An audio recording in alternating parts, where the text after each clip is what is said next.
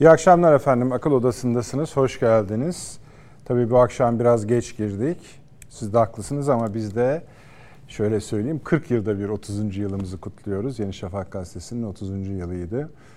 Ee, on, ot, onun törenleri nedeniyle biraz geciktik. Biz de gazete, kendi gazetemizi tebrik edelim. Yeni Şafak'ın 30. yılı ve zor bir 30 yılda her zaman olduğu gibi. Yeni Şafak'la Türkiye'nin hayatı özdeşleştiği için son 30 yılda zor geçti. Ama inşallah diğer 30 yıllar, önümüzdeki 30 yıllar daha iyi, daha güçlü, daha kolay geçecek. Efendim şöyle yapalım, baştan bir hoş geldiniz diyelim Sayın Avni Özgür. Hoş geldiniz, şeref hoş verdiniz Profesör Doktor Seyma Seyfiyon Hocam. Ayağınıza sağlık Sağ Profesör Doktor Hasan Kün Hocam. Siz de onur verdiniz, iyi ki buradasınız. Efendim bu akşam tabii tek konumuz var. Şu sıralarda Türkiye Büyük Millet Meclisi'nde ee, İsveç'in NATO üyeliği konuşuluyor.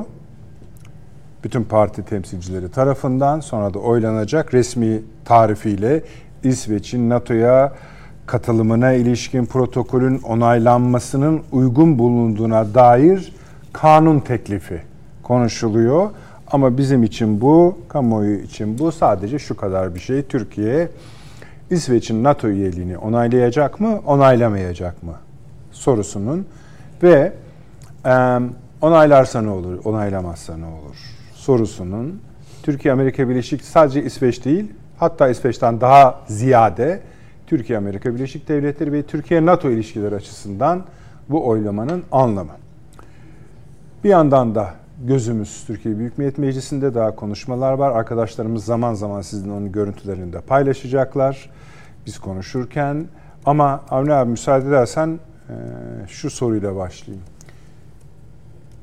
Türkiye'nin bu yolda attığı son en hani resmi adım Türkiye Büyük Millet Büyük Millet Meclisi Dışişleri Komisyonu'nun evet. bu konuyu görüşüp genel kurula aktarmasıydı.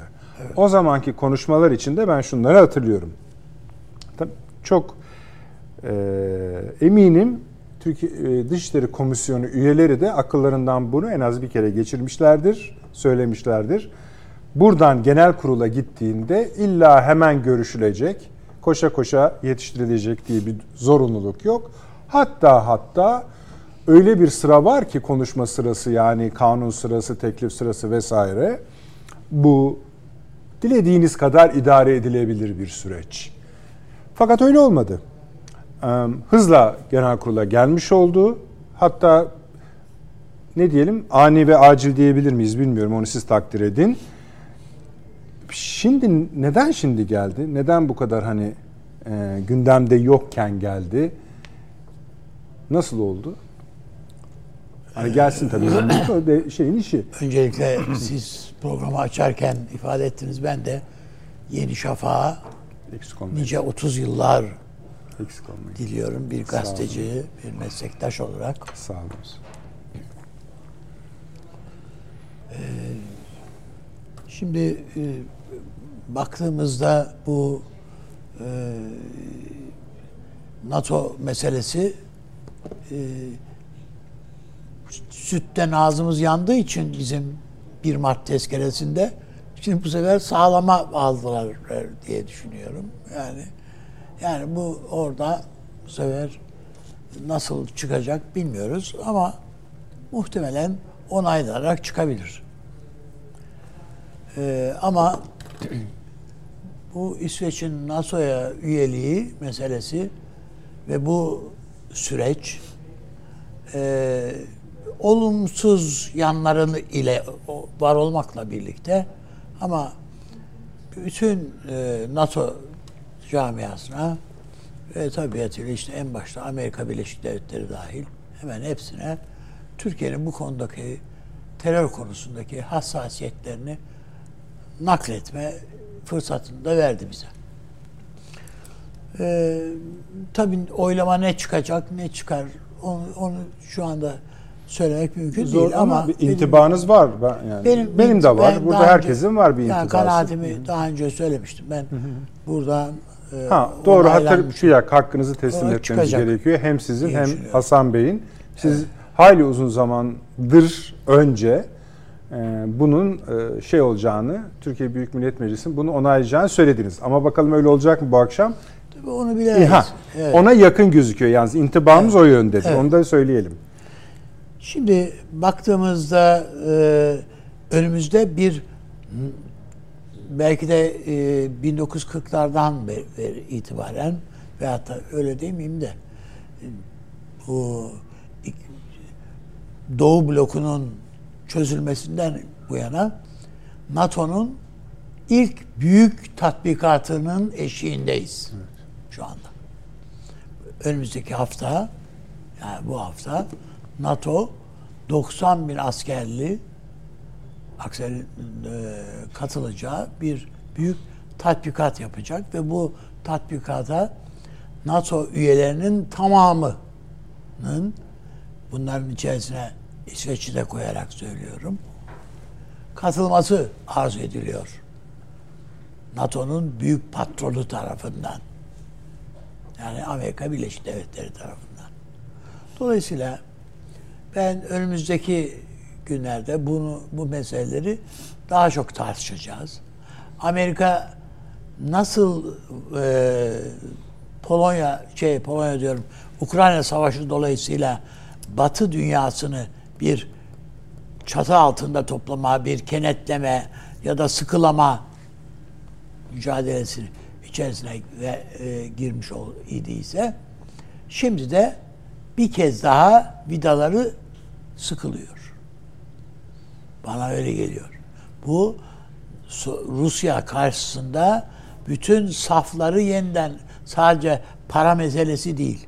Bu bir ideolojik sıkılama şu anda.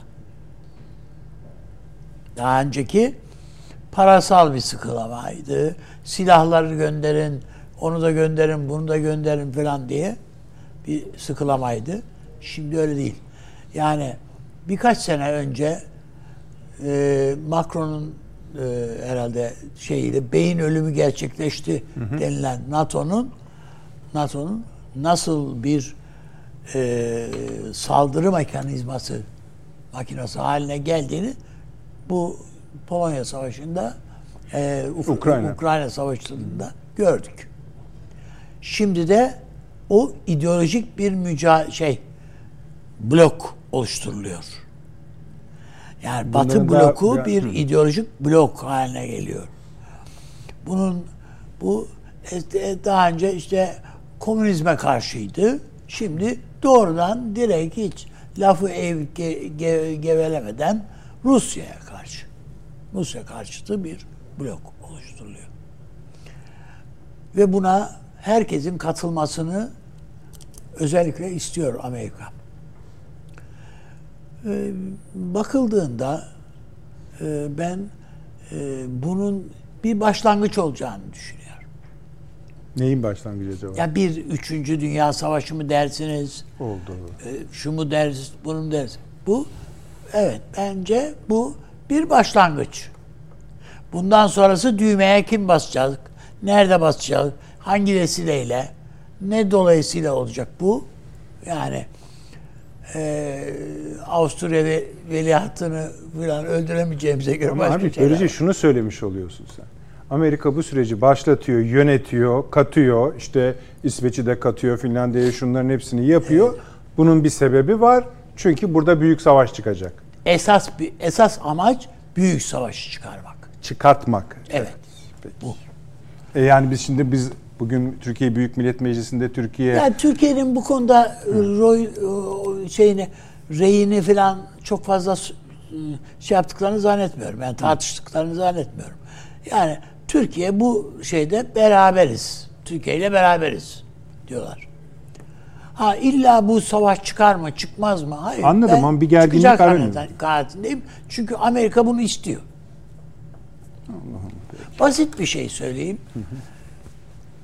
Şimdi biz hep yani epey uzun zamandır bu e, İsrail-Gazze e, savaşını e, konuşuyoruz. İsrail'in saldırılarını konuşuyoruz. En fazla Filistinli öldüren grupların yani İsrail ordusunun içindekiler Hintliler. Ve bunu bilmiyordu. Yani ben tahmin etmemiştim açıkçası. En çok İsrailli öldüren. Evet İsrailli öldürenler en az Süleyman Filis, e, İsrailli diyorum. Filistinlileri Ha, ha, tamam. Filistinlileri öldürenler Hintliler. Gönüllü Hintliler var. Filistinli öldürmek için oraya gelmiş Hintliler var. Ve bunlar diyorlar ki biz büyük bir Keşmir sorunu yaşıyoruz.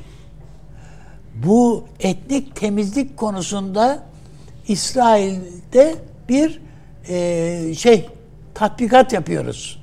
Deneme. Yani nasıl yapılır bu iş? Öğreniyoruz diyorlar yani. Ve Hintlerin nasıl bir Müslüman nefreti üzerine e, şey yaptıklarını o arada bir de tapınak açtılar biliyorsunuz. Evet, evet tapınak da açtılar. O arada e, ölen yani bu Filistin e, Filistin'e yaptıkları saldırılar sırasında ölen Hintliler de var. Onların cenaze törenleri falan yapılıyor. Şimdi bu çok önemli bir şey. Yani adam diyor ki etnik temizlik nasıl yapılır? Bunun dersini alıyoruz burada.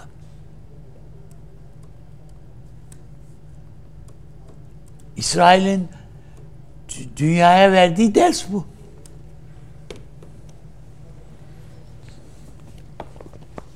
Yani bu Hinduizmi çok böyle e, şey yapıp okuyan, çizen e, tanıdıklarımıza bu bir nişanedir. Yani açsın okusunlar yani. Nasıl bir şey bu tablo. Peki. e, Evet.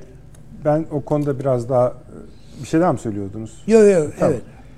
evet. E, şimdi Avni Bey bu akşam için kanaatiniz eskiden beri olduğu için bu akşam da aynı kanaattesiniz değil mi? Biraz sonra Evet, biliyorsunuz öyle. siz Türkiye Büyük Millet Meclisi tabii Ne bilemeyiz yazık ki ama öyle. Ne yazık ki. şeyi onaylayacak diyorsunuz. İsveç'in üyeliğini ne yazık ki Bakın burada insanların gönüllerinden geçenle parmaklarının dokunduğu evet hayırın bilmem şu bu aynı şeyler olduğunu hiçbirimiz söyleyemeyiz. Bu tür meselelerde grup kararları var. Veya e, ya bu şu şu ya da bu sebeple bu yönde bir irade beyanı da Türkiye'nin menfaati var. Şu bu diye yani birçok gerekçelerle bu oyları verenler ol- olacaktır mutlaka. Yani illa içinde yani inanarak bunu ya İsveç mutlaka NATO'ya üye olmalı. Kardeşim bu Rusya aleyhine ya karşıtı son fırsat. Bu fırsatı kaçırmamalıyız. Düşüncesiyle hareket eden kaç milletvekili olur onu bilmem. Ama birçok milletvekilinin burada aleyhte bir gönülle sandığa gittiğine e, inanıyorum ben açıkçası.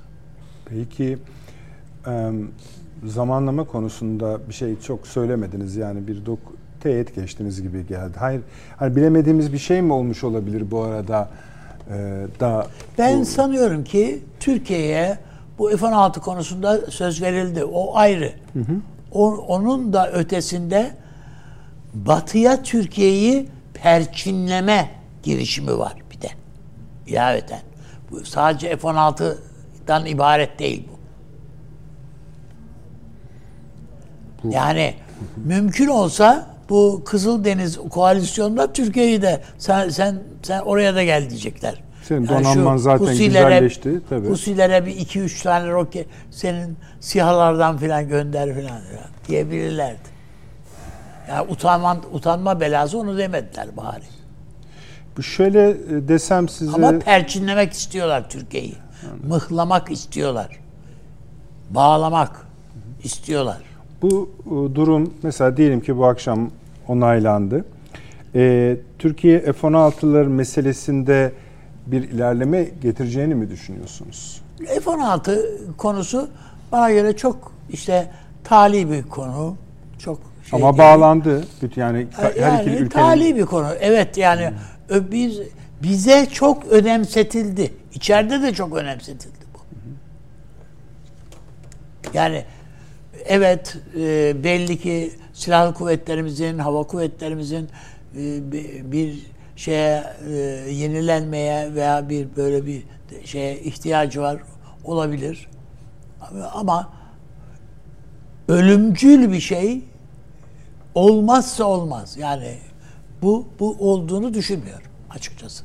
Bunu tanıdığım, bildiğim e, askeriyeden anlayan insanların da şeyiyle düşünüyorum. Tabii, tabii, ben... Ama sadece F-16 meselesi F-16'lara F-16 diye bakılmıyor sadece. F-16'lara yani o işlevi gören o kabiliyette dünyada başka uçaklar da var. Yani var. Hayır onlar istemiyoruz biz. F-16. Bizde F-16'ya yani biz uyuşturucu bağımlılığı gibi bir şey. Amerikan şiddeti gibi bir şey bu. Amerikan şiddeti öyle mi? Yani yedikçe yiyesiniz mi geliyor anlamadım. Evet yani bu öyle. Biz bize yani hani Türkçe'de bir laf var yani bu Türkçe'de derken bizim onaylayacağımız hani as, asılacaksan İngiliz ipiyle asıl falan demişler ya. Bizde böyle bunlara, bunların mallarına bir düşkünlük var yani. Şimdi bir herhalde bağımlılık var. E, Avni Bey herhalde e, sorun şuradan tartışmanın büyüklüğü şuradan kaynaklanıyor. Mesela bu İsveç'in Finlandiya'nın üyeliği meselesi çıktığında evet. diğer NATO ülkeleri bunu onaylarken Türkiye evet. o anda onaylasaydı bu konu hiç şu anda ne e, konuşulacaktı, ne tartışılacaktı, ne vesaire herhangi evet. bir şekilde sorun da olmayacaktı. Vay evet. arada bunu mu geçirdiniz diye. Fakat evet. Türkiye oradan bir alan açtı. Bu alanda tartışmalar yaptı. Geldiğimiz noktada da şöyle haklı bir durum ortaya çıktı. Evet. Ee, bu değişimi doğal karşılamak zorundayız. Amerika-Türkiye ilişkileri İsveç-Türkiye, İsveç-Finlandiya, e, İsveç-Türkiye, Finlandiya-Türkiye ilişkilerinden daha üst ve ağırlıklı durumda şu anda. Evet. Doğal olarak ABD-Türkiye ilişkileri kötü olduğu için şimdi bu e, şey İsveç'in üyeliği meselesi bu bağlamda konuşuluyor. Şimdi bakın şöyle bir şey var. Ee, Kaliningrad'da bağlantılı bir koridor var biliyorsunuz. Evet, Suwalking. Onun evet, olacaktı bizde bir. Evet. Hı hı. O yani bizim e, şey gibi e, bizde nasıl e, Azerbaycan, e, İran ve Türkiye e, bağ şeyinde Ermenistan'da işin kadar evet, Zengezur koridoru nasıl varsa hı hı. orada da böyle bir koridor var. Bu öyle ki bir NATO savaşı çıkarabilecek potansiyele sahip bir koridor. Evet 100 kilometre boyunda ama bildiğiniz koridor yani işte. Ya zaten ufak Letonya, Estonya filan yani ufak ülkeler bunlar. Ya bunlar tek başına dünya savaşı çıkarmaya kabiliyetli olan ülkeler şu anda. NATO üyeleri olarak.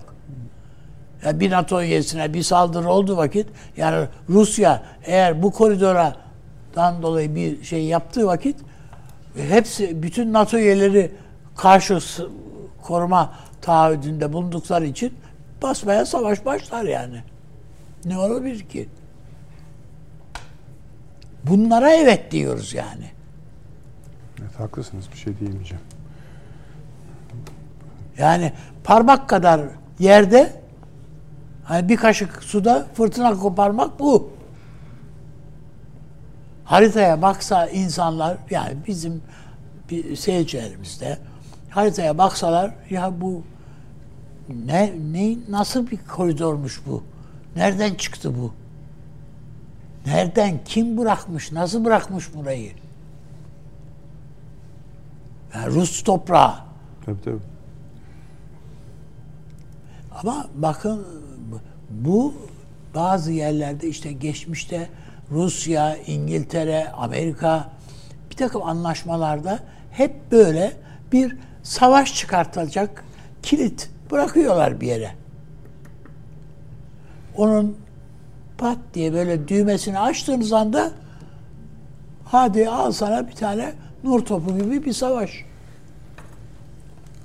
Bu Irak'ta da var. Her yerde var yani böyle. Koyuyor adam bunu. bunu. Özellikle koyuyor. Ne zaman lazım olur bilmem ama koyuyor. Olsun diyor yani bir burada da olsun canım bir tane de buraya koyalım diyor. Bile bile Kerkük, Musul bu civa şeyi, bu coğrafyayı böyle yaptılar zaten. Aidiyeti meçhul bir şey, bölge. Hadi alın, hepiniz birbirinize girin, savaşın durun diyor adam.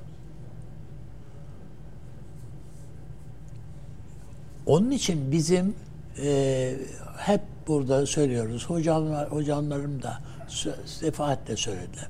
Türkiye süratle siyaset bir duruş, yeni bir duruş belirlemek ihtiyacında. Bu öyle NATO girdi mi, çıktı mı orası filan bununla alakalı değil. Yani şöyle size söyleyeyim yani e, bakıldığında e,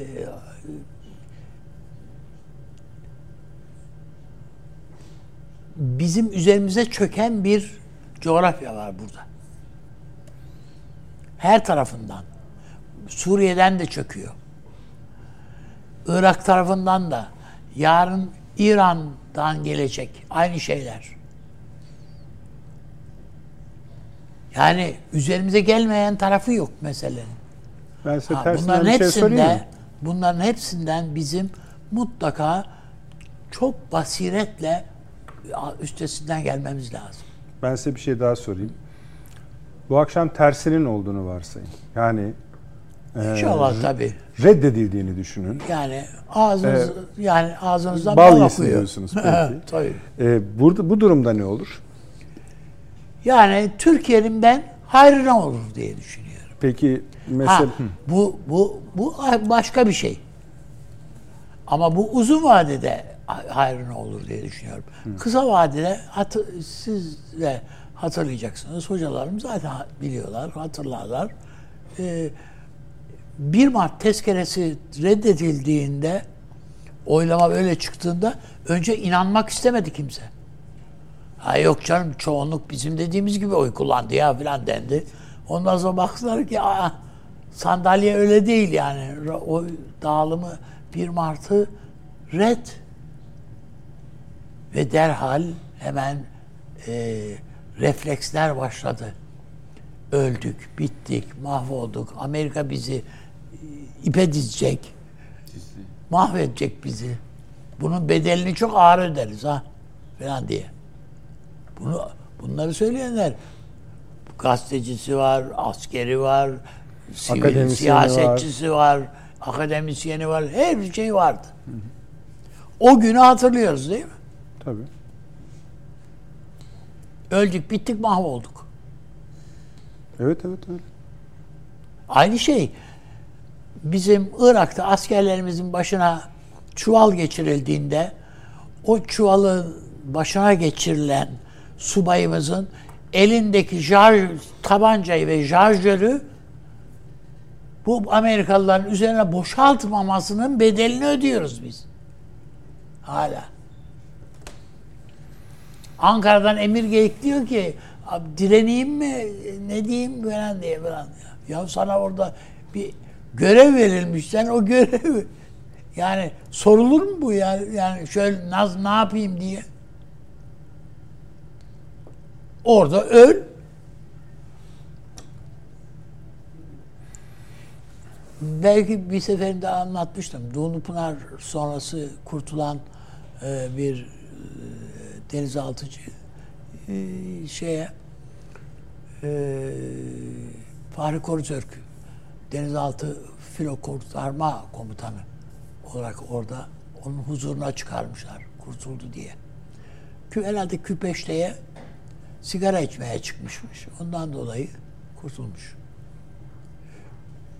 Hortürk eski daha sonraki Cumhurbaşkanı. Başkanı. O sırada Deniz Kuru. Evet. Tokadı yapıştırıyor. Sen nasıl? Ölmeyi de mi beceremedin diye. Ha, o da çocuklarımız öldü çünkü o denizaltıda. Şimdi bu bazı şeyler var ki bunun hesabı yapılmaz. Ankara'dan öyle emir mi geldi de böyle mi oldu falan. Tıpkı bunun gibi. Bizim ha hangi mesela biz hangisi hangisini tekrar hatırlamamız gerektiğini bir olumsuz bir şey bunu düşünüyoruz. Bir de e, Mersin limanında mı İskenderun limanında mı değil mi? Amerikalı askerleri yere yatırıp silahlarından tecrid ettik, ettiğimiz Olay. bir olay var. O da öyle oldu. O da olay. Ha, onu o emri veren de subay. Bizim ordumuzun mensubu. Şimdi Avni Bey bu olayları anlatıyorsunuz da yani ne demek istiyorsunuz? Bu yani şeyden yani bu inisiyatif dediğimiz bir şey var yani. İrade. Yani siz milletvekilisiniz. Size bir soru soruluyor. Falanca işte bizim genel başkan böyle dedi veyahut da bakan böyle dedi. Grup başkan vekiline böyle yaptılar. Hayır. Bu değil. Sen nasıl algıladın bu işi? Sana göre nasıl bu? İyi mi kötü mü? Ha, iyi. Ver oyu gitsin. Kötü. Ver oyu. Peki. Bu kadar basit. Peki efendim bir kısa aramız var. Kısa hemen döneceğiz. Sonra Süleyman Hocam ve Hasan Hocam'la devam edeceğiz bu netameli konuya. Döndük efendim. Akıl Odası devam ediyor. Şimdi Süleyman Bey eğer bu akşam Türkiye Büyük Millet Meclisi İsveç'in NATO üyeliğini onaylarsa ama biz şey demedik Süleyman Hocam ya hani evet tamam haklarını verelim. Eğer bu akşam geçerse Avni Bey ve Hasan Bey uzun metrajlı haklı, haklı çıkmış olacaklar ki intibada o yönde. Ama öyle çıkmasa da biz çıkacak çıkmayacak hiç demedik. Çıkmasa daha iyi olur da mı durduk? Şimdi iki farklı sonucu var oylamanın. Hakikaten çok kritik bir oylama. Bunu baştan teslim edelim. Yani bu e, laletain bir oylama değil. Bu hakikaten çok kritik bir oylama ve Türkiye'nin önümüzdeki günlerdeki, aylardaki, bence 2025 çok daha kritik bu açıdan. 2025'e giden süreçlerde ki pozisyonunu, konumunu belirleyecek. Yani eğer menfi bir netice çıkarsa, reddedilirse bu, Türkiye'nin çok farklı bir koordinatı olacak. 2025 itibariyle kabul edilirse fabrika ayarlarına dönmüş olacağız. Yani sonuçta O derece mi? elbette tabii. E, o Ondan kadar sonra yol yüründü zaten- hocam. Yok. Yani ondan sonra artık böyle NATO'yu kritik etmek, e, Batı'yla hesaplaşmak, e, Türkiye'nin kendi koordinatlarını, kendi belirleme iradesi vesaire gibi şeyler bir hayli sorunlu hale gelecek. Yani bu çok açık. Bunu görmek durumundayız. Bizim söylediğimiz bu. Yani şuradan hareket etmiyorum ben. Şu daha iyi olur, bu daha kötü Anladım olur. anladım. Yani Sonuçlar değer, açısından. değer yargısal bir e, değerlendirme içimde yapıyorum tabii. O ayrı bir şey. Yani ben olsam ne yapardımın cevabı benim içimde var. E, biz de duyalım. E, efendim yok o Bana kalsın. bana kalsın. E, programdan sonra Paylaşırım. yakınlığımızı e, temel Hiç olarak güvenmeyin. Bu gazetecilere hiç güvenmeyin. Yani artık onu bilemem. Buyurun. Sizin e, haberleri istismar eden bir e, gazeteci olmadığınızı çok iyi biliyorum. Eksik olmaya sağ olun. Ee, Dolayısıyla yani iki farklı sonuç var. Bu sonuçlara göre değerlendirme yapıyoruz. Yani muhtemel iki sonuç. Zaten üçüncü bir ihtimal yok. Ee, bunu söyleyebilirim. Tersinde de aynı derecede kırıcı bir durum çıkmaz mı ortaya? Yani e, orada katılıyorum ben üstada. Yani Türkiye açısından çok böyle sorunlu, bocalamalı bir türbülans tabir edilen bir süreç yakın dönemde karşımıza çıkabilir ama bence çok daha geniş bağlamlar üzerinden düşündüğümüz zaman e, Türkiye için bir çıkış yolu olabilir bu. Diğerinde öyle bir ihtimal yok. Diğerinde öyle bir ihtimal yok. Bu neye göre söylüyorum? Şuna göre söylüyorum. Yani uzun seneler boyuna ya bir Armagedon savaşı çıkacak, bir işte dünya kıyamet kabilinden bir büyük hesaplaşma, üçüncü dünya savaşı falan bunları söyleyen böyle e, ne diyelim ona kehanet yüklü otoriteler falan duymaya alışkınız yani. Buna akademik e, dünyanın verdiği cevap şuydu ya durun öyle o kadar da basit değil yani. Yani Üçüncü Dünya Savaşı bir felaket olur bütün dünya için. Bunun kazananı olmaz filan diye böyle soğutucu ifadelerle yaklaşıyordu. Bugün e, evet korkarım ki çok kullanırlar ya böyle İngilizler, Amerikalılar filan korkarım ki korkarım ki o noktadayız. Yani esen hava, içine düştüğümüz iklim, Üçüncü Dünya Savaşı'nın e, çok Alametleri da, çok da uzakta olmadığını bize düşündürtüyor. Yani bu bir spekülasyon değil, yapılan Yok, açıklamalar. ben de aynı sizde düşünüyorum hocam. Bir sürü de şey bugün programımız eksik olduğu için süre olarak bunlara dedim ya giremiyoruz. Fakat perşembe onları ben ekrana yansıtacağım Ama o işte haberleri. onlar dikkate alınmadan bu oylamanın tartışılmasını Nasıl- bence hay hiçbir hay anlamı yok. haklısınız. Yani Tabii ki anlatın muhakkak. Onun için şöyle Hani- yapabiliriz. Belki ben e, Yok kısaltma mertebe- anlamında söylemedim. Bunun hani izleyicilerimiz şunu bilsin diye söyledim. Hani bunun kanıtları var. Yani toplantılar, açıklamalar var. açıklamalar, Tabii, tabii. basın haberleri, yayınlanan haritalar, raporlar. Ama gelin görün ki bu medyatik tembelliğimiz bizim Evet. bu Türkiye'de yani tek gündemler nerede sansasyonel bir şey var onun peşinden koşturmalar filan hiçbir bağlam yakalayamıyoruz yani. Halbuki çoklu gündemlerle bence düşünmeye çalışmak lazım. Başka türlü zaten düşünülmez. Yani Gazze'ye odaklanıp Rusya-Ukrayna savaşını unutmak, Rusya-Ukrayna savaşına odaklanıp bilmem Irak'ta olup bitenlere bakmamak falan bu, olmaz. Yani o zaman bağlam genişletemiyoruz. Bağlam genişletemeyince de üstadın sık sık söylediği gibi siyaset kuramıyoruz üzerine. Yani anlık ne yaparız? Türkiye buna nasıl tepki verir falan filan.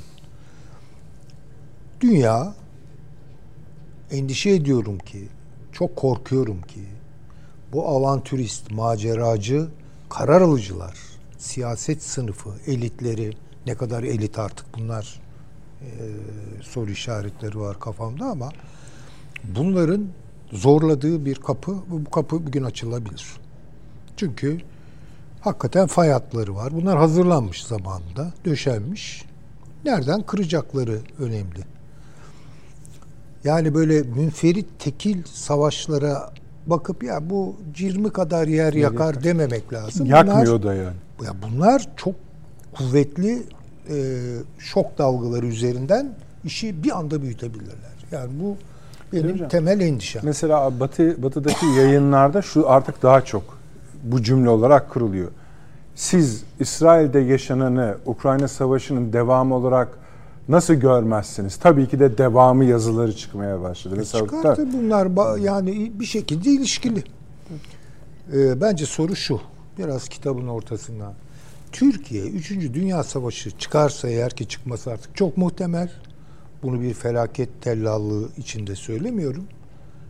Bu var bu bu e, Nerede duracak? hayır bundan nasıl sıyıracak?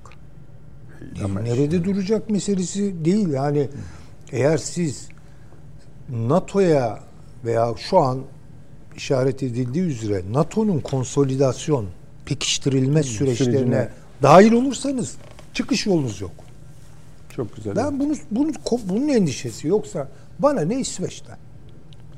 Ya bu Aslında karar, Amerika'ya da ne de yani işte bu meseleler işte. bu karar Türkiye'yi hareket kabiliyeti geliştirmekten Çok doğru hocam. men edecek bir sonuç olarak beni ürkütüyor. A- Açık söylemem gerekirse. Yoksa bu Beşiktaş Tamam. Fenerbahçe kavgası gibi bir şey değil. Ee, o durumda bir çıkış yolu bulamayız. Ya unutun artık ondan sonra bölgesel işbirliği işte Rusya ile şu anlaşmayı yapıyormuşuz da İran'la şöyle yapacakmışız da falan. Çünkü korkunç bir süreç yaşıyor şu an Avrupa. NATO'yu unutmayalım. Bakın şöyle bir düşünce var. ya, Türkiye zamanında Soğuk Savaş döneminde hocam e, nasıl değerlendirir ben de merak ediyorum ama e, NATO için vazgeçilmez, çok kritik bir yerde duran bir ülke falan değildi Türkiye. Esas kritik olan Doğu Avrupa'ydı. Ve NATO, Avrupa, Rusya, daha doğrusu Avrupa demir perde arasındaki savaşa göre en kritik olduğu yer Polonya sınırlarıydı. Evet. Ee, Çekoslovakya o günkü adıyla yani orada sosyalist blokla tırnak içinde kapitalist blok inanmam böyle şeylere de yani onların kavgası esas merkezi yani sıklet merkezi orası. Türkiye'den beklenen üç gün Rusları şurada oyalamaktı. Başka Tabii bir tabii. şey O- değildi yani. Şimdi aynısını Heh. pardon devam edin ben bölmeyeyim. Dolayısıyla Tamam. şimdi NATO ne demek? Bunu bir kere yani Atlantik İttifakı ne demek? Bu Avrasya e, Avrupa eksenidir bunun temel ekseni. Cingar da orada kopacak zaten. Şimdi hadi diyelim ki Soğuk Savaş sırasında anlayabiliyorum. Stalin Molotov üzerinden Türkiye'den işte bir takım saçma sapan talepler. Yani çok korkmuşuz, endişe etmişiz. Tarihsel Türk-Rus rekabeti, savaşlar tarihi vesaire. Yani aman canımızı bir batıya atalım. Çünkü yakın tehlike. Bunu anlarım. Bugün ne? Bugün yani Rusya'nın Türkiye üzerinde beklentilerim var. Kars'ı mı istiyorlar bizden? Ardahan'ı mı istiyorlar? Yok Boğazları mı istiyorlar? Boğazları mı istiyorlar? Montreux'u değiştir mi diyorlar? Hayır. Tabii onlar bizden daha çok Dolayısıyla yani şu an niye Türkiye NATO'nun hesaplarına bütün varlığını armağan edecek bir duruma gelsin ki? Yani makul bir sebebi yok. Soğuk savaş bitti. Şimdi bugünkü tabloyu Ma- kalkıp Varlığım NATO varlığına armağan, armağan olsun. olsun. Yani niye böyle düşünelim ki? Değil mi? Şimdi birinci mesele bu. Bakın Almanya Alman pasaportu taşımayan e, ama Almanya'da yaşayanların da askere alınabileceği ama ne engin gönüllülermiş bunlar yani. Kimseyi vatandaşı yapmıyor ama gel askere diyor. Yani orada Alman vatandaşlığını taşımayan Türkiye'de gel diyor parasını da veririz evvelallah sen burada savaş diyor. Şu hale bakın yani.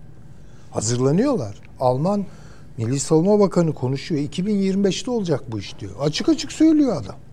Hazırlanalım diyor. Yani e hemen kısa bir süre önce biliyorsunuz NATO Genelkurmay Başkanları toplandı. tabii tabii. Yeni. Yani orada bütün vidalar sıkıştırıldı. Şu an Avrupa'da savaş rüzgarları esiyor. Ha bunu kamuoyları anlıyor mu anlamıyor mu? Ee, Yani kamuoyları önemi yok. maalesef o kadar uyur gezer kamuoyları ki Avrupa farkında değil herhalde. Vur patlasın çay. Ama savaşlar işte Başladığında işte Ukrayna vur- gibi olur. Ha öyle olur.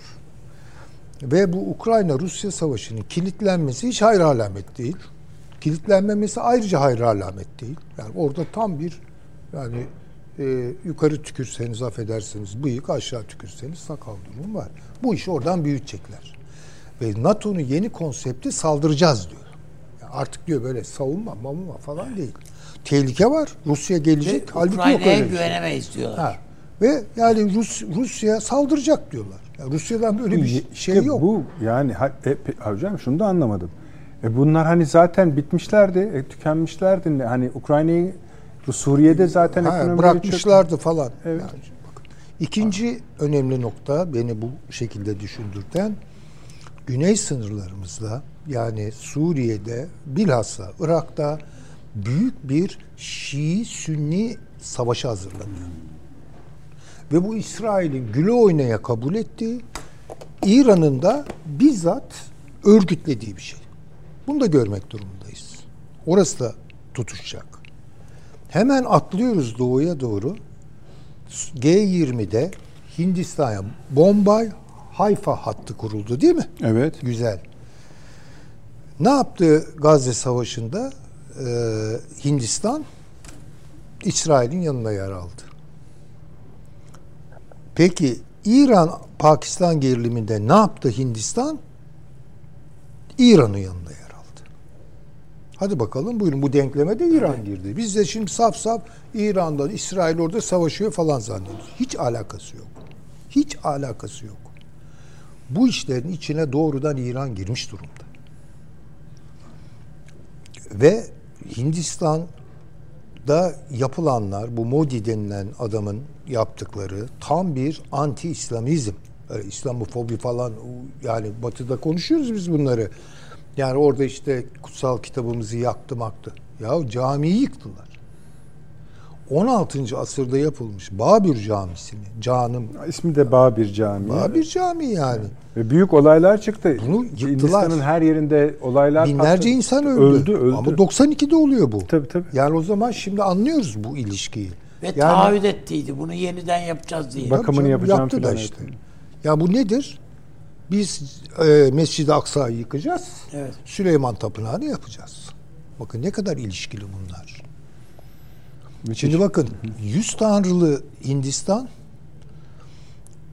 kafasının içinde 40 tane tilki dolaşan İran ve her türlü şerri örgütlemekte hiçbir beis görmeyen İsrail bir araya geliyor. Diziliyorlar bunlar karşımıza. Ve şu an orada bir Sünni Şii savaşı çıkarılmak isteniyor. Bunun arkasında Hindistan var. Bunun arkasında İran var. Bunun arkasında İsrail var. Ve bunun arkasında Amerika var. E Şimdi bu bütün bunlar Türkiye'ye yani bir çıkış yolu düşündürtmek zorunda. Ama böyle F-16'ları verecekler. Biz de İsviçre'ye evet diyeceğiz. Ondan sonra güllük gülistanlık olacak her şey. Bu kadar dar görüşlü bakılamaz bu meseleye.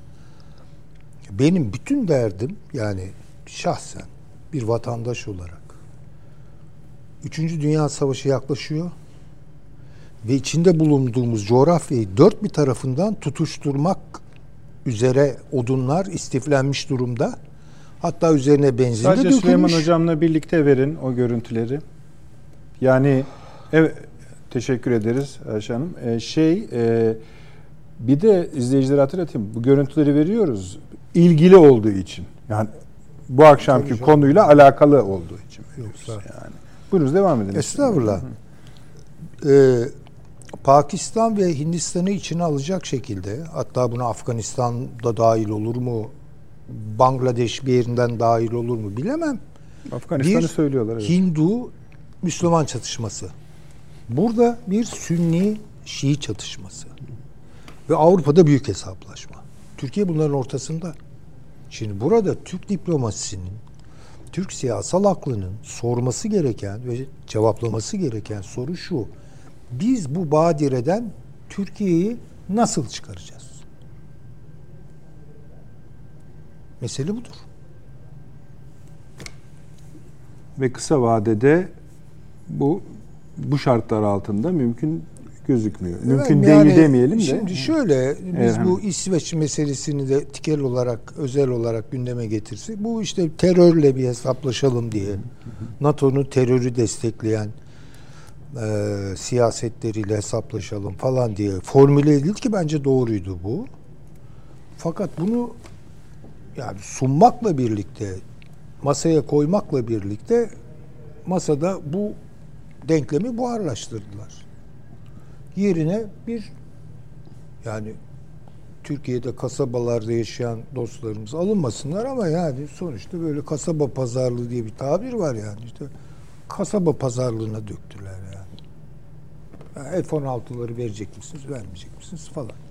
F-16'ları ile ilgili de bir şey söyleyip çekileyim. Hani şöyle olabilir hocam. Bir yarın mesela şeye gönderirler kongreye ama biliyorsunuz o Aa, hiç onun garantisi yok. Kaldı Bir ki zaten planı- bu hani al İsveç'i ver e, F-16'larıysa o da iyi pazarlık değil. Yani F-16'lar iyi pazarlık mı? Yani iyi, iyi bir pazarlık mı? Evet ben de birçok- çünkü onu söyleyecektim. Yani biz işte askeri sanayimizi millileşi çok takdire şayan adımlar hepsinin alnından öperiz yani orada çalışan mühendislerinden teknikerlerine kadar. Ama bu yeni bir bağımlılık demek işte. Yani. Yani yeniden bağımlı hale geliyorsunuz. Ve bu hani sadece F-16 almakla bitmiyor ki. Onun yedek parçalarıdır, bakımıdır, yazılımları bilmiyorum nedir. Nasıl gelecek onları da bilmiyoruz. Yani e, bu şekilde e, medyanın e, basitlemeleriyle yani konvansiyonel medyanın basitlemeleriyle bu F-16'ları al İsveç'i e, NATO'ya al sana karşılığında F-16'lar yani bu bu bu buysa yani bu herhalde yarın e, tarihimizin en zaaf yüklü e, denklemlerinden biri olarak hatırlanacak herhalde. Çünkü o geniş bağlamın içinde bunun hiçbir anlamı yok. Tekrar ediyorum. Türkiye maalesef Birinci Cihan Harbi'ne girdi ve bedelini ne kadar korkunç ödedik. Allah'a şükür ki İkinci Dünya Savaşı'ndan bir şekilde sıyırdık. Üçüncü Dünya Savaşı'ndan sıyırabilecek miyiz?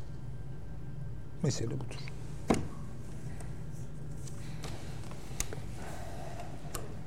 Hasan Bey sizi düşünceli görüyorum. Zor bir durum. Ben şöyle gireyim. Ee, şeyi inceliyorduk. Ee, devletler dış politika kararlarını nasıl alıyor? Daha doğrusu büyük devletler dış politika kararlarını nasıl alıyor? Şeyden başladık. 45'lerde sonra Clinton, Lyndon Johnson falan filan. Kennedy. Şimdi bunlar içerideki çok değişmeyen yapıları var Amerika'nın. Yani demokratlar gelirse biraz daha vergi alıyorlar. Cumhuriyetçiler gelirse daha çok e, para büyük şirketlere gidiyor falan böyle bir dengeler içindeki yapılanmalara göre. Fakat karar alırlarken içeriye bir ulusal bütünlük havası vermek boyutundalar. Ve kendilerini seçilmeleri için uğraşıyorlar. Mesela daha evvel burada da söyledim.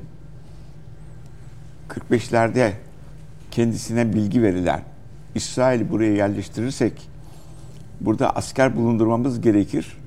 Arap dünyası karışır. Sürekli burada olmamız lazım denen Harry Truman'a Harry Truman demiş ki mutlaka destekleyeceğiz. Sebebi o dönemde Harry Truman seçime giriyor.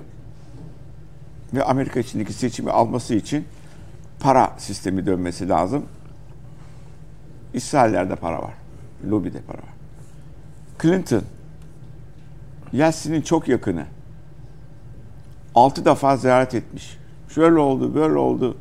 İşte bize yardım ediyor musunuz falan. Böyle Yeltsin'le görüşürken görüşmeleri var. Kahkahalar içinde görüşüyorlar.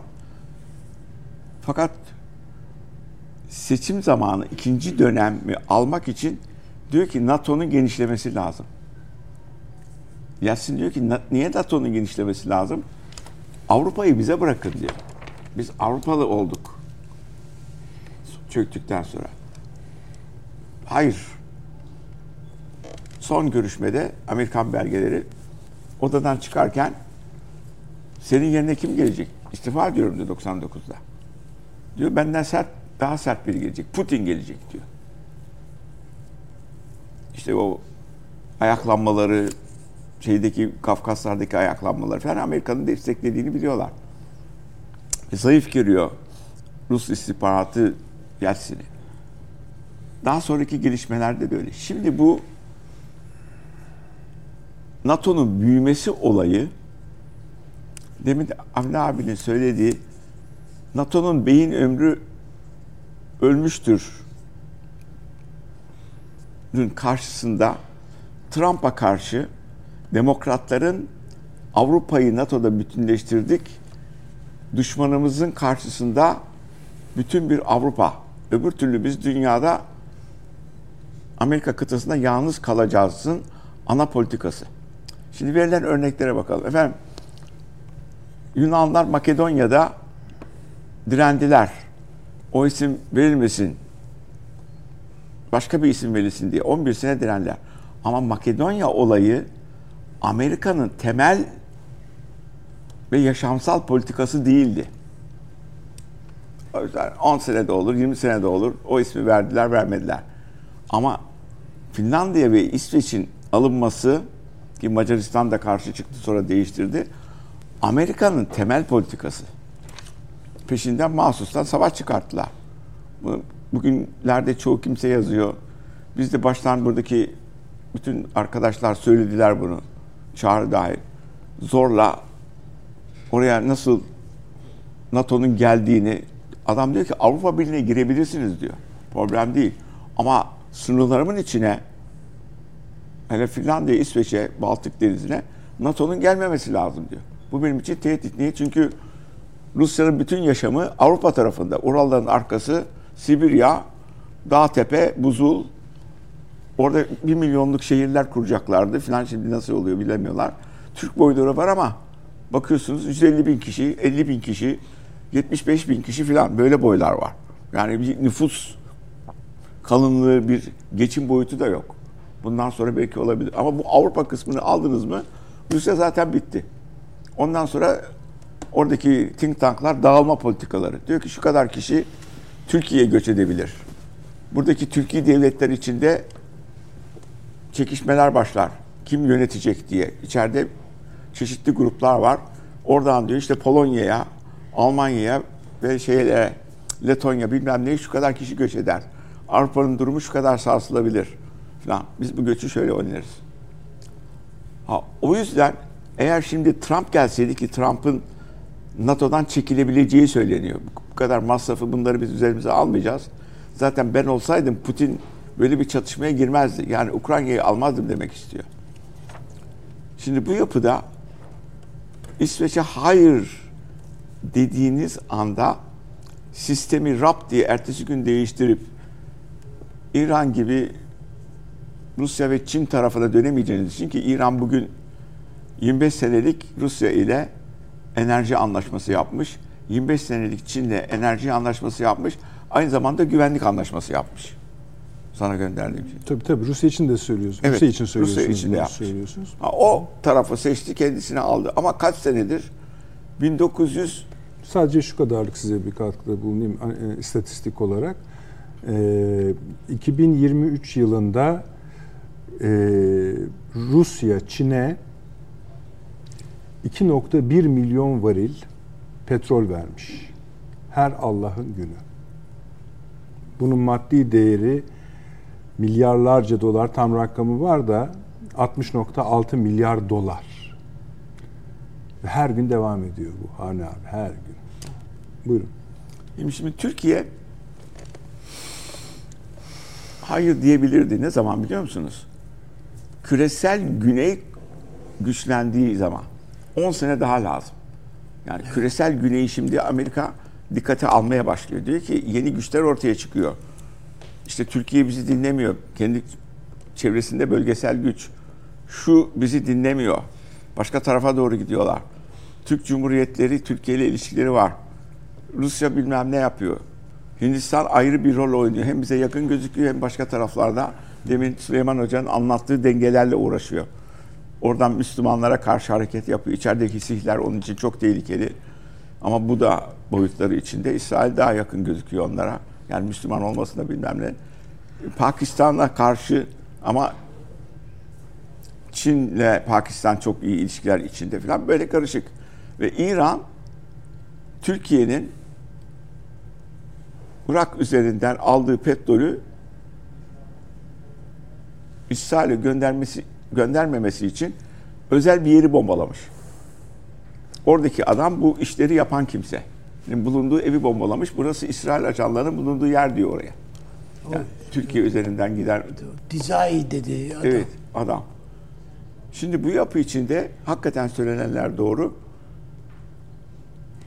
Biden'la devam edilecekse ki bir arkadaşımız bu Fas'ta yapılan toplantıya katıldı. Kendisi petrol CEO'su. İsmini söylemeyeyim reklam olmasın diye. Demişler ki biz Biden'ı tekrar seçeceğiz. Çünkü Trump şeyi dağıtabilir. NATO sistematiğini dağıtabilir. Tamam gidişat hiç öyle gözükmüyor hocam. Gözükmüyor ama Şimdi ne yapacaklar? bakacağız daha zaman var. Yani tabii. oyunları bilemiyoruz. Çok büyük oyunlar Bak çıkartabiliyorlar. Dösantis Dösantis dedin. Evet, Atlantis geri çekildi. Ha, bir oy da alamadı. Trump çıktı. Yani yüzde dört nedir ya? Tabii Bu son tabii şey. yık- yıkıldı o zaman çekildi. Ö- Öbür kadın da vardı. Hala o, o devam ediyor herhalde şeyi. Ediyor Eski ama o da büyükelçi. 13 falan almış. Bakalım. Cumhuriyetçilerin tavrı şeye dönüşmüş. Yani bu Ukrayna savaşı ger- ge- gereksiz. Zaten belirli boyutta gücümüz var. Göçü durdurmamız lazım. Bu sefer büyük bidonlar getirmişler. 15 bin kişi, 20 bin kişi yollarda böyle çoğu hep beraber gidiyor. Diyor ki kültürel yapımızı ve ırkımızı zayıflatıyorlar diyor Latinler diyor. Irkımızı zayıflatıyorlar. Bunlar beyaz ırk. Zaten ayrımları şöyle. Zenciler, Latinler, Müslümanlar, Çinliler. Şey büyük olan Amerika'yı yapanlar beyazlar. Evet. İsveç, Norveç, Almanya. Bu diyor ırkımızı teper aşağı ediyor. Zaten Amerika'nın çöküşü diyor. Bu ırksal değişimdir diyor. Şimdi bu yapı içinde no dedi Türkiye. Savaş çıkmadan evvel mi başımıza bir şeyler gelecek? Yoksa Süleyman Hoca'nın söylediği gibi Biden devam ederse bir savaşa gidiliyorsa Çin'i mutlaka göz önünde tutuyorlar. O zaman mı hangi dengeler için? İkinci Dünya Savaşı'nda bazı dengelerde yaptık. İngiltere Fransa ile çok yakın ilişkiler 38 anlaşması var.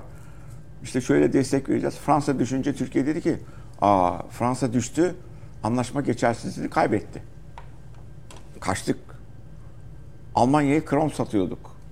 İzin vermelere rağmen. Ha, Almanlar geçmek istediler Irak tarafına benzin bulmak için. Onların geçişine de izin vermedik. Nihayet 1945'te Türkiye tam yenilmişken onlar savaş ilan etti. Ordu büyük bir taarruzla Edirne önlerine kadar geldi. Durdu. Savaş ilan ettiği için Birleşmiş Milletler'e çağrıldık. Kahraman ordu. Ha, yoksa Almanları adalarda madalarda sıkıştırıp İngiltere'nin yanında yer alsaydık bugün İstanbul o zamanki tahta evlerden olan İstanbul yoktu şimdi. Yani dengelerle olayları idare ettik. Şimdi nereden zayıf tarafımızsa oradan gelecekler. Oradan tahmin peki siz genel olarak bir te- e, Avrupa merkezli olmak üzere bir savaş riski görüyor musunuz? Valla Artık görüyoruz diyecekler. biz görmüyoruz ama şeye benziyorlar bunlar. Sovyetler Birliği zamandaki uydular vardı işte Polonya, Litvanya, Litvanya. Aynen Avrupa Birliği ülkeleri büyük düşünürlerine rağmen Amerika'nın uydularıymış. Bunu yeni fark ettik. Şey de geliyor. Hele Almanya diyorsunuz. Tabii aşırı sağcısı geliyor öyle, aşırı solcusu geliyor öyle. Bilmem nesi öyle, Hollanda'sı öyle. İngiltere zaten dörde bölünmüş ama illaki büyük rol oynama sevdası içinde. Boris Johnson geldi. Zelenski kendisini kurtarıyordu. İki otonom bölge veriyordu. O otonom bölgeler Rus olmasına rağmen Ukrayna içinde kalıyordu. Rusya ile barış yapıyordu ve Avrupa Birliği'ne giriyorlardı. Boris Johnson geldi. Rusya'ya güvenilmez sakın şey etme. Amerika da bunu istemiyor dedi. Şimdi savaş. Şimdi dinlemiyorlar. Fox televizyonda çıkmak istemiş Amerika'da. Fox reddetmiş. Kongrede konuşmak istemiş. Kongre reddetmiş. E, durumun ettiğini daha fazla para da vermek istemiyorlar. E ne olacak şimdi? Ne yapacak adam? Peşinden de komedyenleri eski arkadaşlarının tiyatrodaki yanlarına atadı. Savaşların konusunda deneyimi yok. Sadece bir tiyatro oynarken başkanlık şeyine getirildi. Onun bu tutumu Amerika'nın kullanılması şey. Valla gençken işte Kızıllar, Kızıllar falan 8-9 yaşındaydık. Kuyruklu şeytan şeklinde çizerlerdi. Babam bu adam komünist dediği zaman arkaya eğilip oğlum nereye bak kuyruğu var mı diye bakıyordum. Ya evet. Kırmızı şey Kızılların. Meğersem kuyruklu olan Amerikalılarmış ya. Yani şeytan olan başkalarıymış. Yani şimdi savaşların gerçek çıkışlarını görüyoruz. O yüzden mesuliyeti üzerinde alanların ne yapacağına gönlüm direnelim karşı çıkalım diyor bazı generallerin. Tabii tersi tersini de yani mesela Avni Bey dedi ki ya dedi eğer mesela reddederseniz dedi yani sen diyorsunuz ya gönlümden geçen ama Reddederseniz bunun kısa vadeli dalgalanmalı dalgalanmaları olur. Süleyman Bey de katıldı tahmin ediyorum. buna. Olur. Ama orta uzun vadede önünüz açılır dedi.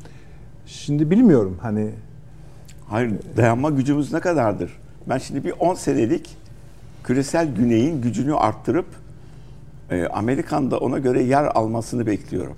Ama 10 sene 10 sene bizim için uzun zaman.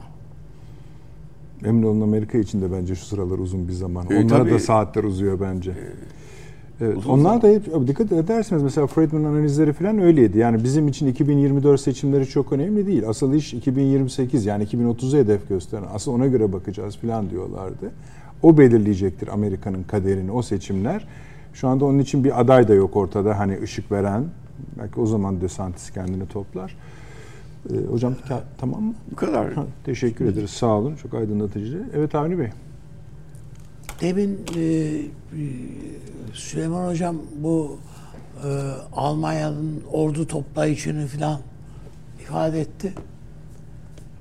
Ama şunu unutmamak lazım. Almanya'da Almanya için alternatif diye bir Evet. parti var. Ve onlar da Ve bu bütün Almanya'yı geçen hafta ya bu hafta yani ayağa kaldırdı.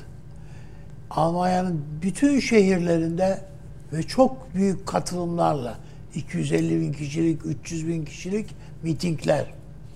Ne oluyoruz biz diye. Herkesi hudut dışı edelim. Türkleri dolduralım sepete, gönderelim, sürelim gitsin. İşte bu zenciler, Araplar, şunlar bunlar, bunları filan filan filan. İşte biz İkinci Dünya Savaşı'nı Almanya'ya karşı Ha, Almanya ile Amerika'yı e, şey yaptık, kapıştırdık. O yüzden kaybettik. Halbuki bu İngilizleri falan kafaya almıştık tam. Efendim e, İngiltere Başbakanı'yla e, filan da ayar da yapmıştık. Yani çok fazla aşırı git, şey gittiğimiz için. Ama biz Avrupalı olduğumuzu, Alman olduğumuzu e, tekrar hatırlamalıyız ve bu asalaklardan kurtulmalıyız. Yani işin özeti bu. Bunların hepsini sürelim bitsin ülkemizden. Ama öbür taraftan işte bir taraftan da asker lazım. Bize nereden gelecek? İşte Türklerden, şuradan, buradan filan. Yani Almanya böyle bir çaresizlik durumu içinde kıranıyor Avrupa'da. Öbür taraftan Süleyman Hocam İran'la ilgili sözünü etti. Bakın bu e, devrim muhafızlarının e, beş komutanı öldürüldü. Ona- Suriye, evet, Suriye'de. Suriye'deki. Ve o, aslında o saldırıda ölenlerin sayısının 10 kişi olduğu söyleniyor. İşlerinde bazı Suriye subayları da varmış filan filan. Şimdi İran'ın şöyle bir kabiliyeti var. Yani bunu, bunu nasıl beceriyorlarsa beceriyorlar. Olayları biz onun işte intikamını alacağız bilmem şu olmayacak bu olmayacak filan diyorlar da ama o olayı yeniden kurguluyorlar o saldırıyı. Şimdi Ahmedi Nejat'ın bir şeyi var. İran'ın yani işte eski Dışişleri şey, e, Başbakanı diyor ki dış istihbarat yetkilisi başkanının diyor bir e, bir İsrail ajanı olduğunu bizzat öğrendim diyor. Öğrendiğim vakit şaş, şaşırdım diyor. Bunu. İran'ın dış istihbarat yetkilisi istihbaratının bir adım ötesi diyor ki bizim diyor şeyleri e, bizim uzay ajansına ait belgeler bir dolapta muhafaza edilmekteydi. Bir gün diyor baktık ki diyor bu tavan delinmiş delinmiş bunları İran'ın başbakanı anlatıyor. Delinmiş ve bu dolabın içinden bu belgeler çalınıp götürülmüş. Ve bu konuda hiçbir aja, şey resmi açıklama, soruşturma yapılmadı diyor. Hassas nükleer belgelerimizin de İran'ın dışına çıkarıldığını öğrendim. Sessizce geçiştirildi. Bunları söyleyen İran'ın başbakanı. Bu e, en şeyi komiği bu Fahrizade biliyorsunuz İran'ın NATO şey nükleer silah ho- hocası adam. Şimdi İran'ın bir açıklaması var ona ilişkin suikastla ilgili. Yapay zeka ile yönlendirilen ve çok namlulu bir şeyle kumanda ile e, şey yaylım ateşi açılarak etrafta da hiçbir ajan bulunmadığı burada tespit edildi diyor İran. E, bu açı, açılan ateş sonucu Farizade öldürülmüştür diyor. Hayatını kaybetmiştir. Ya bu casusluk romanı gibi bir şey yani. Yani saçma sapan bir şey yani bunu e, filmlerde bile böylesi görülmez ya bunu uzaktan kumanda ya, yapay zeka ile yönlendirilmiş uzaktan kumandalı çok namlulu bir silah. Düşünebiliyor musunuz? Yani hayatlarını gizli olarak yaşayan insanlar Kasım Süleymani ve Farizade nerede oturdukları, nerede arabaya bindikleri, ne olduğu, ne bittiği, ne kimsenin bilmediği insanlar İran diyor ki bu, bu- bunlar diyor şey oldu yani e, işte yapay zekayla diyor yaptılar bu işi diyor filan ve birilerinin buna ikna edilmeye çalışıyor. Bu Şam'daki suikastta da adamlar Şam'a geliyorlar. Bu devrim muhafızlar ordusunun komutanları Şam'a geliyorlar. İki saat sonra bu saldırı oluyor. Yani tesadüfün bu kadarına saçmalık denir zaten. Nereden bunlar elek gibi diyorlar ya. İran'ın istihbaratı böyle her taraftan kevgire dönmüş vaziyette diyorlar. Ama İran bunu böyle yeni paketlerin içine koyup böyle e, macera filmi gibi anlatmakta son derece mahir.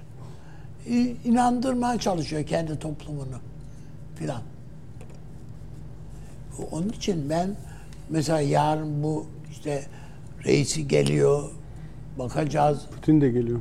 Evet, evet Putin daha sonra tabii o. Ama bu İran ne yapacak yani? Yani bu, bu, bu madrabazlıklar arasında biz nasıl bir çıkış bulacağız? Suriye'de ne yapmayı düşünüyoruz? Rusya'yla ne nasıl dans edeceğiz? Ben işimizin kolay olmadığını, zor olduğunu düşünüyorum yani. Burada.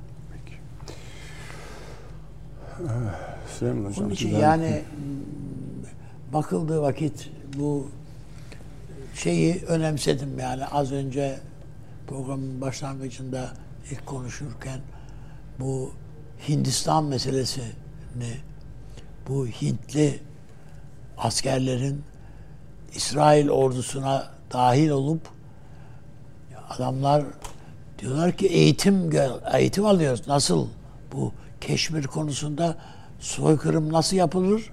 Etnik temizlik nasıl yapılır? Biz öğreniyoruz diyorlar. Bu bir öğrenim süreci. Müslüman öldürmenin ke- keyfini yaşamak için geldim diyor adam. Bir tane Hintli. Yani bunun örnekleri var yani basında. Müslüman öl- öldürmenin keyfini yaşamak için.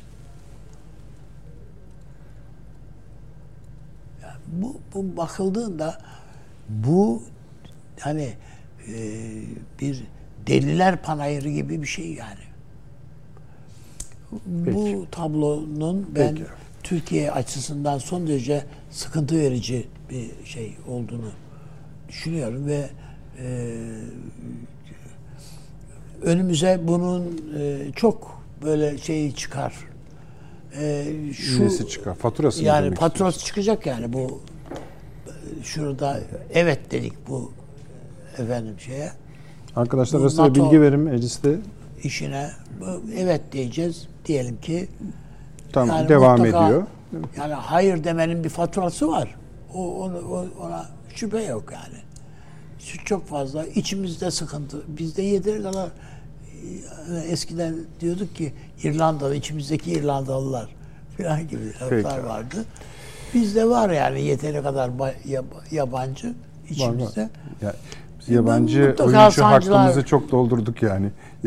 Mutlaka sancılar yaşayacağız ama Peki. Türkiye kişiliğini bul- bulabilir yani bizim bir şey yani böyle bir toplumsal şeye böyle bir e, terapiye hem ihtiyacımız var hem de çok faydası görürüz diye düşünüyorum. E, haklısınız. Ne diyebiliriz ki buna? Süleyman Hocam şimdi Perşembe günü de bunlara daha teferruatlı değineceğiz ama sizin son sözlerinizi almadan önce birkaç not e, aktarmak istiyorum. Çünkü bu masadaki tart yani e, bu akşamki tartışmanın NATO İsveç tartışmasının bel kemiğini oluşturan bir kaygı hali var. Gayrıca ayrıca o da şu dünyanın gittiği yönle ilgili ama Avrupa yani transatlantik merkezli bir şey bu. Oradan beslenen. Tamam da izleyicimiz mesela şöyle diyebilir. Ya neden bahsediyorsunuz? Hani ne oluyor ki? Bir tamam Rusya-Ukrayna savaşı var. Okey o da bir yere gidiyor gitmiyor. Başka tamam ama hani böyle Avrupa Avrupa. Birkaç not yani Perşembe akşamı yine e, şey yaparız muhakkak. E, Detaylarına gireriz ki ben bunu hakikaten önemsiyorum. Şimdi birincisi bir rutindir bu. Bir NATO Genelkurmay Başkanları toplantısı yapıldı. Ardından Şubat ayında Savunma Bakanları toplantısı gelecek. Buraya bir hazırlık vardı. Bu olurken Estonya, Letonya ve Litvanya yeni bir Baltık savunma hattı anlaşması imzaladılar. Ve bu anla şimdi Daha ne olsun ya yani adam yapması gereken şey şeyi yapıyor zaten. Bu anlaşma, yani metnini de ben atarım haber yani oradaki haberlerin. Çok böyle e, Hasan Hocam sakil bir ikinci dünya savaşı dili içeriyor. Neyi kastediyorum? Mesela diyor ki dikenli teller çekilecek, bunkerler konacak, 600 sığınak yapılacak. O, o dönem o savaş şekli geçmedi mi? Hani İşte çok tamam. tamam ama bunlar resmi anlaşma hani konuşma da değil. Resmi imzalanmış anlaşmalar Süleyman Hocam. Devam ederiz. Sonra aynı toplantıda e, NATO bir kuantum sıçrama e, planı açıkladı. Yani normal yani siz beyin ölümü var yürüyemez diyorsunuz ama adam sıçrarım ben diyor. Dedi ki yeni bir savaş şeyi get- getiriyoruz. Bu yeni savaş konsepti oyunun bütün kurallarını bozacak. Peki. Bu da aynı zamanda oluyor.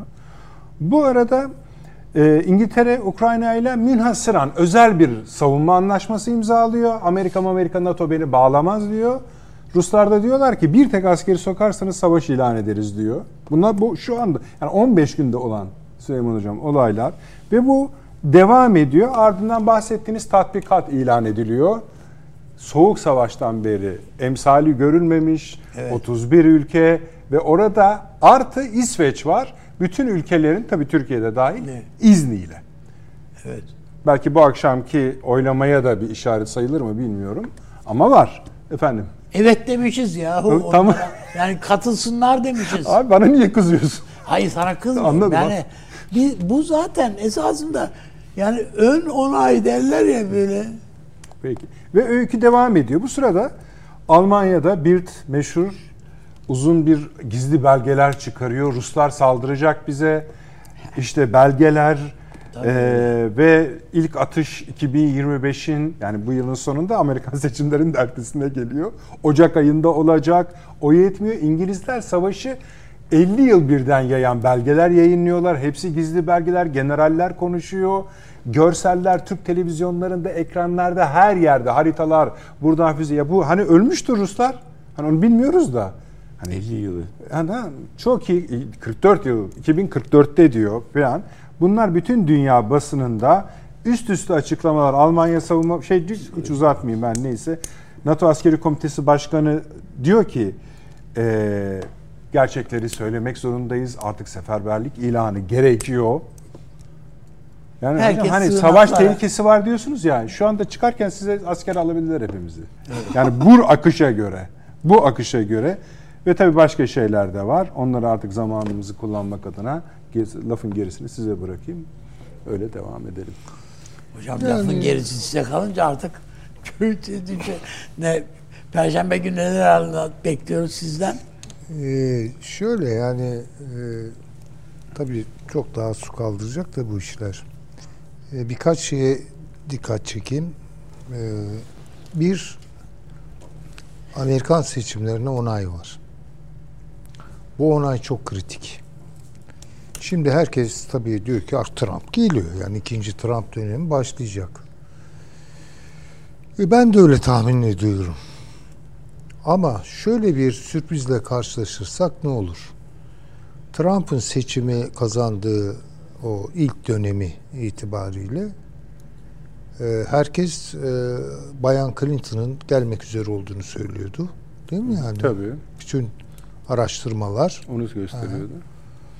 Trump böyle seçimi renklendiren bir deli. Yani filan gibi gözüküyordu. Öyle olmadı.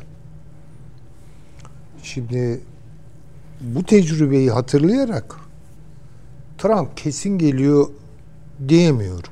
Tabii tabii yok. Yani Yani bir- bir, biz, biz onların laflarını Eğer söylüyoruz zaten aslında. gelmiyorsa ve Biden geliyorsa her şeye rağmen o kör topal haliyle eee,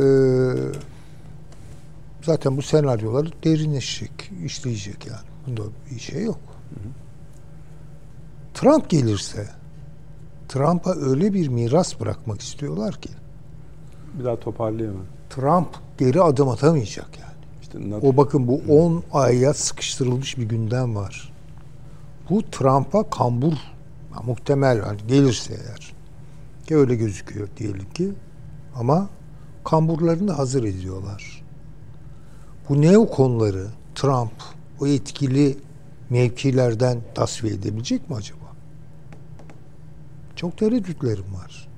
Ya beklenen şu. Trump gelir, Rusya-Ukrayna savaşı bitirilir, Avrupa e, tekrar kendi haline bırakılır. İşte Rusya boşluğu değerlendirir. Yeniden Avrupa-Rusya ilişkileri kurulur falan. Yok. Peki Avrupa'nın şu anki tansiyonunu Trump düşürebilecek mi? Sorular bunlar. Bunları sormak. İkinci bir husus, çok tabii uzatmak istemiyorum. Lütfen. Ee, bu İran meselesi. Ben şimdi fena halde yanıldığımı İran konusunda yeni anlıyorum. Nasıl Yani yani? çok yakın bir dönemde. Ya duyuyordum da ya işte ya İran bakmayın falan. Yok canım diyordum yani İran'da kendine göre bir devlettir filan. Hiç ilgisi yok. Testten kaldı İran. Bu bu kadar Mescid-i Aksa lafları edip Kudüs bilmem neleri, Kudüs Tugayları bilmem neler falan değil mi ya? Bunları böyle söyle söyle söyle. E Gazze'de bu katliam Hocam Niye yaşanırken yanlış olasınız? İran'ın e, gürlediği ama yağmadığını herkes biliyor. Ama bu bu, bu tecrübe imtihan. İmtihan bu. Kaçamazsınız bundan. Tık yok. İki, demin anlattık. Ee, Avni Bey'in gündeme getirdiği bu Hindistan meselesi camiyi yıkacak kadar İslam düşmanı olan Hindistan'la çok güzel anlaşıyor. Ama İran asla Sünni Müslümanlarla anlaşmıyor. Yani şimdi mesela bu tabii İranlıları kastetmiyorum. Benim de çok sevdiğim tanıdıklarım var. Dillerini çok severim, edebiyatlarına bayılırım. Ayrı hikaye bunlar. Fakat İran'ın ideolojisi bu Şia e, üzerinden gelişen ideolojisi, onun varlık sebebi ve hani nasıl ki IŞİD Valla benim için öncelikli öyle şey değil yani Kudüs Mudüs değil. Önce ben kendimi temizleyeceğim. Arındıracağım. Diyor ya ve bütün icraatlarına bakıyorsunuz Müslümanları hedef alıyor. İran bundan tersten sahiplerle farkı yok. Bu anlaşıldı. Bu anlaşıldı. Hocam isterseniz biraz Perşembe'ye de bırakalım ki çok mu kestim e, süremiz için? Yok yani değinerek peki bırakayım. Ya, hocam ne olur böyle gönül koymayın. Hani- Hayır, gönül koymak ya, değil. Reklam. Ha reklamsa Renk. uyarız. Tamam. Bir reklama gidelim hemen dönelim. Döndük efendim akıl odası devam ediyor. Bu arada Türkiye Büyük Millet Meclisi'nde sanırım konuşmalar bitti. Ee, öyle mi arkadaşlar oylamaya mı geçildi? Var mı görüntü bir bakalım. Onları da alalım. Süleyman Hocam siz de buyurunuz. Aynı anda aksın görüntülerimizde. Yani ben aslında söyleyeceğimi söyledim. Tamam. Yani e, bakınız Türkiye kendine göre açılım yapmak istiyor. Azerbaycan'la bir hat kurmak istiyor falan. Türk dünyasıyla kavuşmak istiyor.